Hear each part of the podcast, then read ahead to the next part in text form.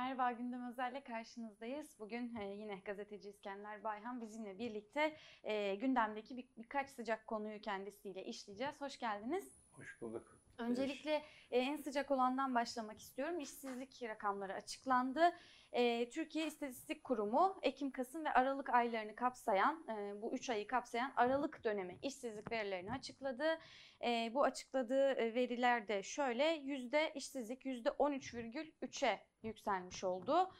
E, gençlerde ise %24,5'e e, çıktı işsizlik. E, böylece kayıtlı işsiz sayısı 4 milyon 380 bin oldu. E, hemen ardından aslında geçen haftanın e, en e, sıcak gündemlerinden birisiydi. E, biraz da can yakıcı gündemlerinden birisiydi. Hatay'ın Anta- Antakya ilçesinde e, Hatay Valiliğin önüne giden Adem Yarıcı çocuklarım aç diyerek kendisini ateşe verdi e, ve daha sonra hastaneye kaldırılırken hayatını kaybetti. E, bu haberi paylaşan, e, Adem Yarayıcı'nın kendisini yaktığı haberini paylaşan e, bir kişinin yorumunun altına da AKP'li meclis üyesi, Ağrı'da AKP'li meclis üyesi Selma Gökçen e, şöyle dedi. Kimse kendini yakmaz, ucuz e, kimse kendini aç olduğu için açlıktan yakmaz, ucuz siyasi manevraları millet yemez diye bir yorum yaptı. Şimdi niye bu tüm üçünü birlikte söyledik? Ee, çocuklarım aç diyerek kendini yakan bir e, işsiz bir baba. E, işsizlik, açıklanan işsizlik oranları ortada.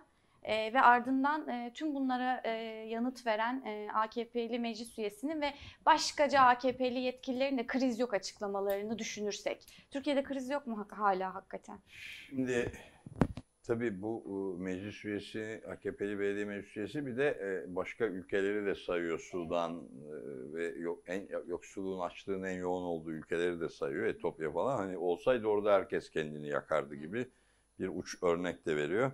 Tabii onun durduğu yerden böyle bir kriz, Türkiye ekonomisi açısından bir krizin olmadığı gibi bir açıklama neredeyse bir buçuk yıldır sürekli yapılan açıklama. Yani meclis üyesinin söylediği kendisinin e, uydurduğu bir şey değil. E, sanıyorum Cumhurbaşkanı Erdoğan'ın 2018'in ikinci yarısından itibaren krizin patlak verdiği dönemden itibaren e, en çok Cumhurbaşkanı Erdoğan'ın ardından e, Ekonomi Bakanı, Damat Bakan'ın e, sık sık söylediği cümleleri o da bir kez daha bu vesileyle e, kullanmış. Ama tabii talihsizlik şu ki ortada gerçekten e, işsiz olduğu için ve işsizim açım deyip e, kendini yakan bir vatandaşın ölümü üzerine bu kadar soğukkanlı diyelim artık. E, ne kadar vatandaş nasıl der bilemiyorum ama biz öyle ifade edelim. Bu kadar soğukkanlı cümleler kurabilmiş. Türkiye ekonomisi hala kriz sürecinden çıkmış değil. Belki şöyle düşünülebilir genel göstergeler, veriler bir durgunluk e, dönemi e, küçük de olsa büyüme rakamları tarım ve e, sanayi üretiminde e, aylık belli artışlardan söz ediyor, gösteriyor ama çok istikrarsız rakamlar bunlar. E, genel Türkiye ekonomisinin içinde olduğu durumu anlatabilecek rakamlar değil. E, kriz sürecinin devam ettiği ve durgunlukla kriz arasında bir sürecin e, devam ettiğini söylemek e, genel ekonominin genel gidişatı açısından mümkün. Tabii ama bu işçilerin, emekçilerin, halkın yaşam koşulları açısından bakarsak şimdi krizin etkisinden öte krizin faturası ödetiliyor. Yani işçilere, emekçilere, halka çok ağır faturalar ödetiliyor. Bu zamlardan, e, vergilerden, ücretlerin e, düşmesinden, e, bütünüyle hatta işten çıkarmalar sistematik hale gelmiş işten çıkarmalara ve iş cinayetlerine kadar uzanan bir yelpazede ciddi bir fatura ödetiliyor. Ee, bu vatandaşın da kendisini, bu yurttaşımızın da kendisini yakması bu zincirin bir hal- halkası. Ama bunu böyle kriz yok, bu kendini kimse açlıktan dolayı yakmaz gibi işlerle evet psikolojik varlığın açıklaması da e, psikolojisinin bozuk olduğu. Bu daha önceki intiharlarda da böyle oldu. Psikolojik mevzular oldu ama psikolojisi niye bozuk diye sorulmuyor mesela. Yani doğuştan mı bozuk bir insanların psikolojisi? Öyle olunca soruda bu yaşa gelene kadar akıllarına gelmemiş mi kendilerini yakmak? Yani doğuştan gelen bir psikolojik bozukluk nedeniyle mi oluyor bu? sonuçta insan psikolojisi dediğimizde nasıl yaşadığıyla, nerede çalıştığıyla, günlük hayatını nasıl sürdürdüğüyle, biyolojik olarak nasıl kendini yenilediğiyle de herhalde bir ilişkili bir mevzu olması lazım.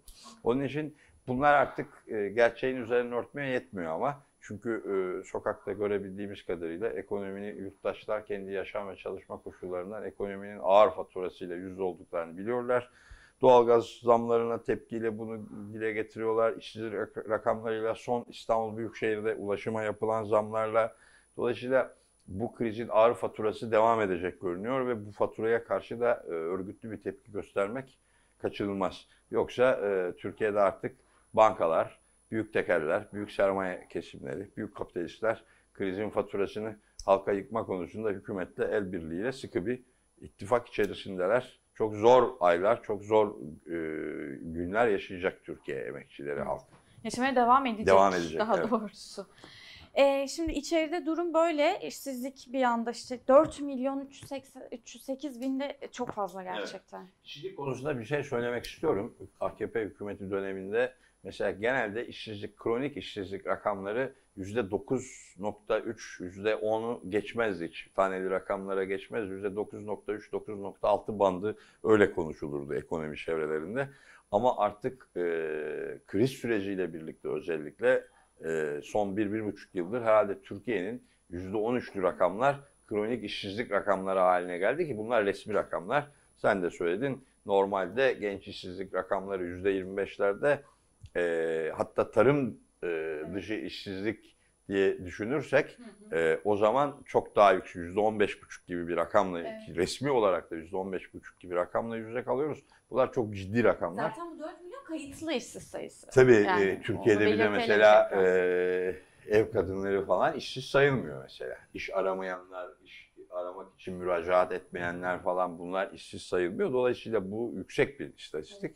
Ama %13,5, %13 ve %14 arası bantta artık sanıyorum yeni dönem Türkiye'de önümüzdeki dönem açısından alt limit gibi görünüyor. Hükümetin 2020 işsizlik rakamı bile 12,5'larda yani.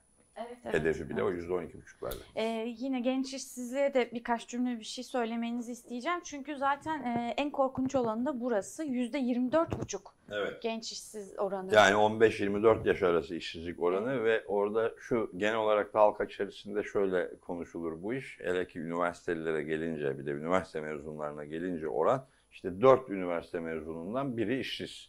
Sokakta gördüğünüz 4 gençten biri işsiz. Ee, bu şöyle bir şeye de işaret ediyor tabii. Önümüzdeki dönem Türkiye'nin bu rakamları geri çekecek çok önün, e, açıklanan paketlere, programlara bakarsak çok geri çekecek şeyleri de yok. Yani verileri de yok. Bu açıdan bir umut da vermiyor. Dolayısıyla Türkiye'de genç işsizlerin e, işsizlik oranı birçok yönüyle e, geleceği de tehdit ediyor. Hatta bunu hükümet e, rekabet için kullanıyor. Yani biliyorsun Cumhurbaşkanı bir de e, çok marifetmiş gibi işsizlik yok Türkiye'de aslında.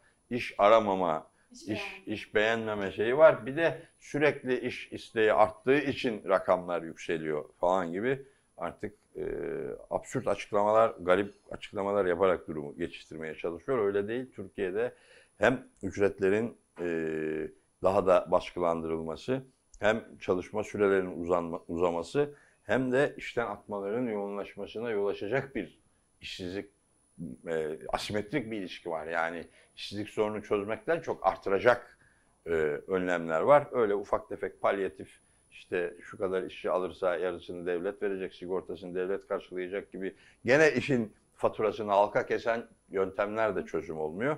Maalesef bu konuda pratik e, çok ciddi bir halktan yana bir ekonomik program uygulanarak aşılabilir bunlar ama hükümetin de böyle bir gündemi yok. Ya mesela çalışma sürelerini Türkiye'de düşürmek gerçekten e, 8 saate u- e, uyumak bile sadece 8 saatlik iş günü ya da haftada 45 saat bir iş gününe uymak bile Türkiye'de işsizlik e, konusunda ciddi bir rahatlamaya yol açar ama bunları uygulayacak bir e, hükümet de yok. Devir de öyle bir devir değil. Devir vahşi kapitalizm devri. Onun için böyle beklentilerden çok bu işi mücadele ederek belki geriletmek mümkün olabilir hükümeti. Onun dışında bir alternatif görünmüyor. Evet. Ben e, Türkiye İdlib e, İdlib'e e, yüzlerce askeri araçla e, askeri araçlı konvoyla yığınak yaptı. E, Rusya'nın da Suriye'nin kuzeybatısında e, cephe hattında konuşlandığı iddiaları var. E, neler oluyor İdlib'de? Evet şimdi tabii çok e, biz geçen hafta konuşmuştuk. E, Türkiye İdlib politikası açısından çok ciddi bir e, çatışma süreci açısından çok ciddi bir şeyle yüz yüze. Aslında e, önümüzdeki haftalarda herhalde bu gerilimin artacağı bir e, tabloya tanık olacağız. E, gerçekten Türkiye için, halk için kötü bir, e, daha kötü sonuçlarla yüz yüze kalabileceğimiz bir süreç yaşanıyor İdlib'de. Bu iki birkaç boyutu var. Bir, e, Türkiye bir kere e, rejime e, daha fazla baskı yaparak Rusya'yı e, rejim değil kendisinin yanında yer almak konusunda biraz daha kendisini avantajlı kılacak adımlar atmak üzere sıkıştırıyor ama bu e, çok mümkün değil. En fazla zaman kazanılabilir. Yani Rusya'nın rejimle Türkiye açısından İdlib'de Türkiye'nin çekilmesi konusundaki e, yaptığı baskı e, en fazla biraz daha Türkiye'nin zaman kazanmasına yol açabilir. İkincisi bunun ötesinde bir ihtimal gözükmüyor. Yani Türkiye'nin İdlib'deki varlığını sürdürmesi, çatışmasızlığın yeniden tesis edilmesi ve ondan sonra rejimin İdlib'den vazgeçip geri çekilmesi falan gibi şeyler söz konusu görünmüyor. İkincisi göç, ciddi bir göç, yeni bir göç dalgası söz konusu ve bu göç dalgası nasıl yönetilecek? Buna ilişkin nasıl bir tedbir alınacak? İkinci ciddi soru bu. Üçüncüsü de Türkiye tabii İdlib konusunda geri adım atınca sonraki süreç nasıl devam edecek, gelecek? Burada da Erdoğan ve Türkiye açısından, e, daha doğrusu hükümet açısından, e, Türkiye hükümeti açısından e, ciddi açmazlar var. Her üç gelişmenin de önümüzdeki süreçte benim düşüncem, geçen hafta da söylemiştim, geleceği nokta Türkiye'nin, Suriye'nin, Türkiye'nin güney sınırında, Suriye'nin de işte Rusya'nın da konuşlandığı, kuzeybatısı da dahil, kuzeydoğusu da dahil Türkiye-Rusya sınırı boyunca o 30-50 kilometre arası güvenli bölge denilen bölgeye Rusya ile beraber bir formül aramasıdır. Türkiye bu bence askeri yığınağını arttırmasındaki şey de o. Ee, bildiğim kadarıyla son bir haftadır Putin'le de bir görüşme olmadı Erdoğan arasında. En fazla bir iki dün ve ondan önceki gün bir teknik heyetler arası görüşmeler oldu Ankara'da. Onun için Erdoğan'ın Putin'le birlikte e, Soçi ve Astana sürecini de e, düşünerek revize etme açısından dayanabileceği, oradaki anlaşmalarda da e, dayanabileceği tek şey e, tutamak. E, e, Türkiye'nin sınır boyu içerisinde hem göçü engelleyebilecek hem de işte klasik anlamda Türkiye gerekçeleriyle e, düşünürsek Türkiye'den Suriye Suriye'den Türkiye'ye yönelik olası terör saldırılarını engellemek adına Adana mutabakatındaki e, dayanakları e, şey yapıp Türkiye'nin e, Suriye'nin sınır e, pardon bütün toprak bütünlüğünde gözetecek bir anlaşma deyip sınır boyuna yerleşimler kurup orada güvenli bölge oluşturup göçü de orada belki karşılayacak bir formül üzerinde çalışmak ve sanıyorum Formül daha önce de bunu dillendirmiştiniz ve tüm gelişmeler evet. o formül üzerinde gidileceğini gösteriyor Başka öyle seçenek görünmüyor çünkü ben bu bu çaba yoksa şöyle tabii başka seçenek derken e, yani olacaksa bile çılgınlık olabilecek olan Türkiye Suriye e, düşük yoğunluklu tırnak içinde askeri bir terimle kullanırsak Türkiye Suriye düşük yoğunluklu bir rejimle Türkiye hükümeti arasında artık bir Türkiye e, Suriye savaşı denebilecek e, ciddi bir e, yıpratıcı bir e, çatışma sürecinin zikzaklar halinde daha da yoğunlaşarak devam etmesi ihtimali var.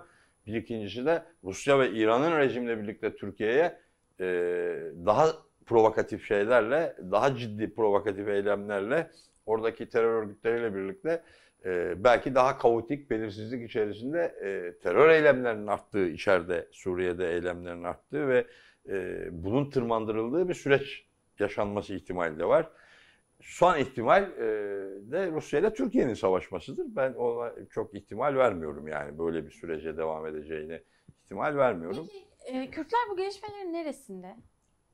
Kürt güçleri neresinde yani bu gelişme? Şimdi bence hala bu meselede e, Rusya bir şey çözmüş değil. Son e, Türkiye'nin Afrin Barış Harekatı ve e, Suriye'ye yönelik Astana ve Soçi süreçleriyle yaptığı hamlelerle, bu güvenli bölge hamleleriyle oluşturduğu e, çerçevede e, hala e, Kürtlerin geri çekildiği coğrafyadaki pozisyonları, statükoları duruyor.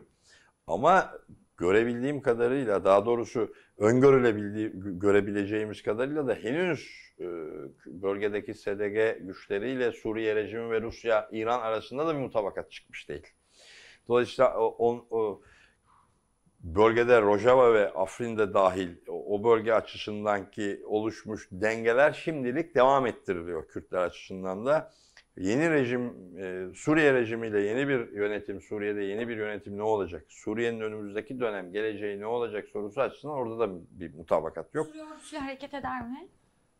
Valla son bir çağrı e, SDG güçlerinden e, Suriye rejimine yönelik hatta Rusya'ya yönelik bir çağrı vardı. Tekrar masaya oturmak ve Esad'la beraber tekrar bir görüşme sağlanması ve yeni bir şeyin e, yapılması konusunda e, istişare sürecinin yeniden bu görüşmeler sürecinin yeniden başlaması konusunda çağrılar yapılmıştı ama orada bir yanıt çıktı mı? E, normal olağan görüşmeler dışında bir yanıt çıktı mı? E, şüpheli. Orada bir henüz kamuoyuna yansıyan bir şey yok. Ama e, askeri olarak Suriye ordusuna bugün açısından SDG'nin katılmasına yönelik de resmi bir açıklama da yok. Yani kendi o en son kaldıkları yerde duruyorlar gibi yani orduya katılmak ama özel olarak katılmak kendi askeri silahlı birliklerini kendisinin yönettiği yüksek komuta kademesinde bir mutabakatın olduğu bir katılım. Buradan henüz bir geri adım atmış da görünmüyorlar onlar.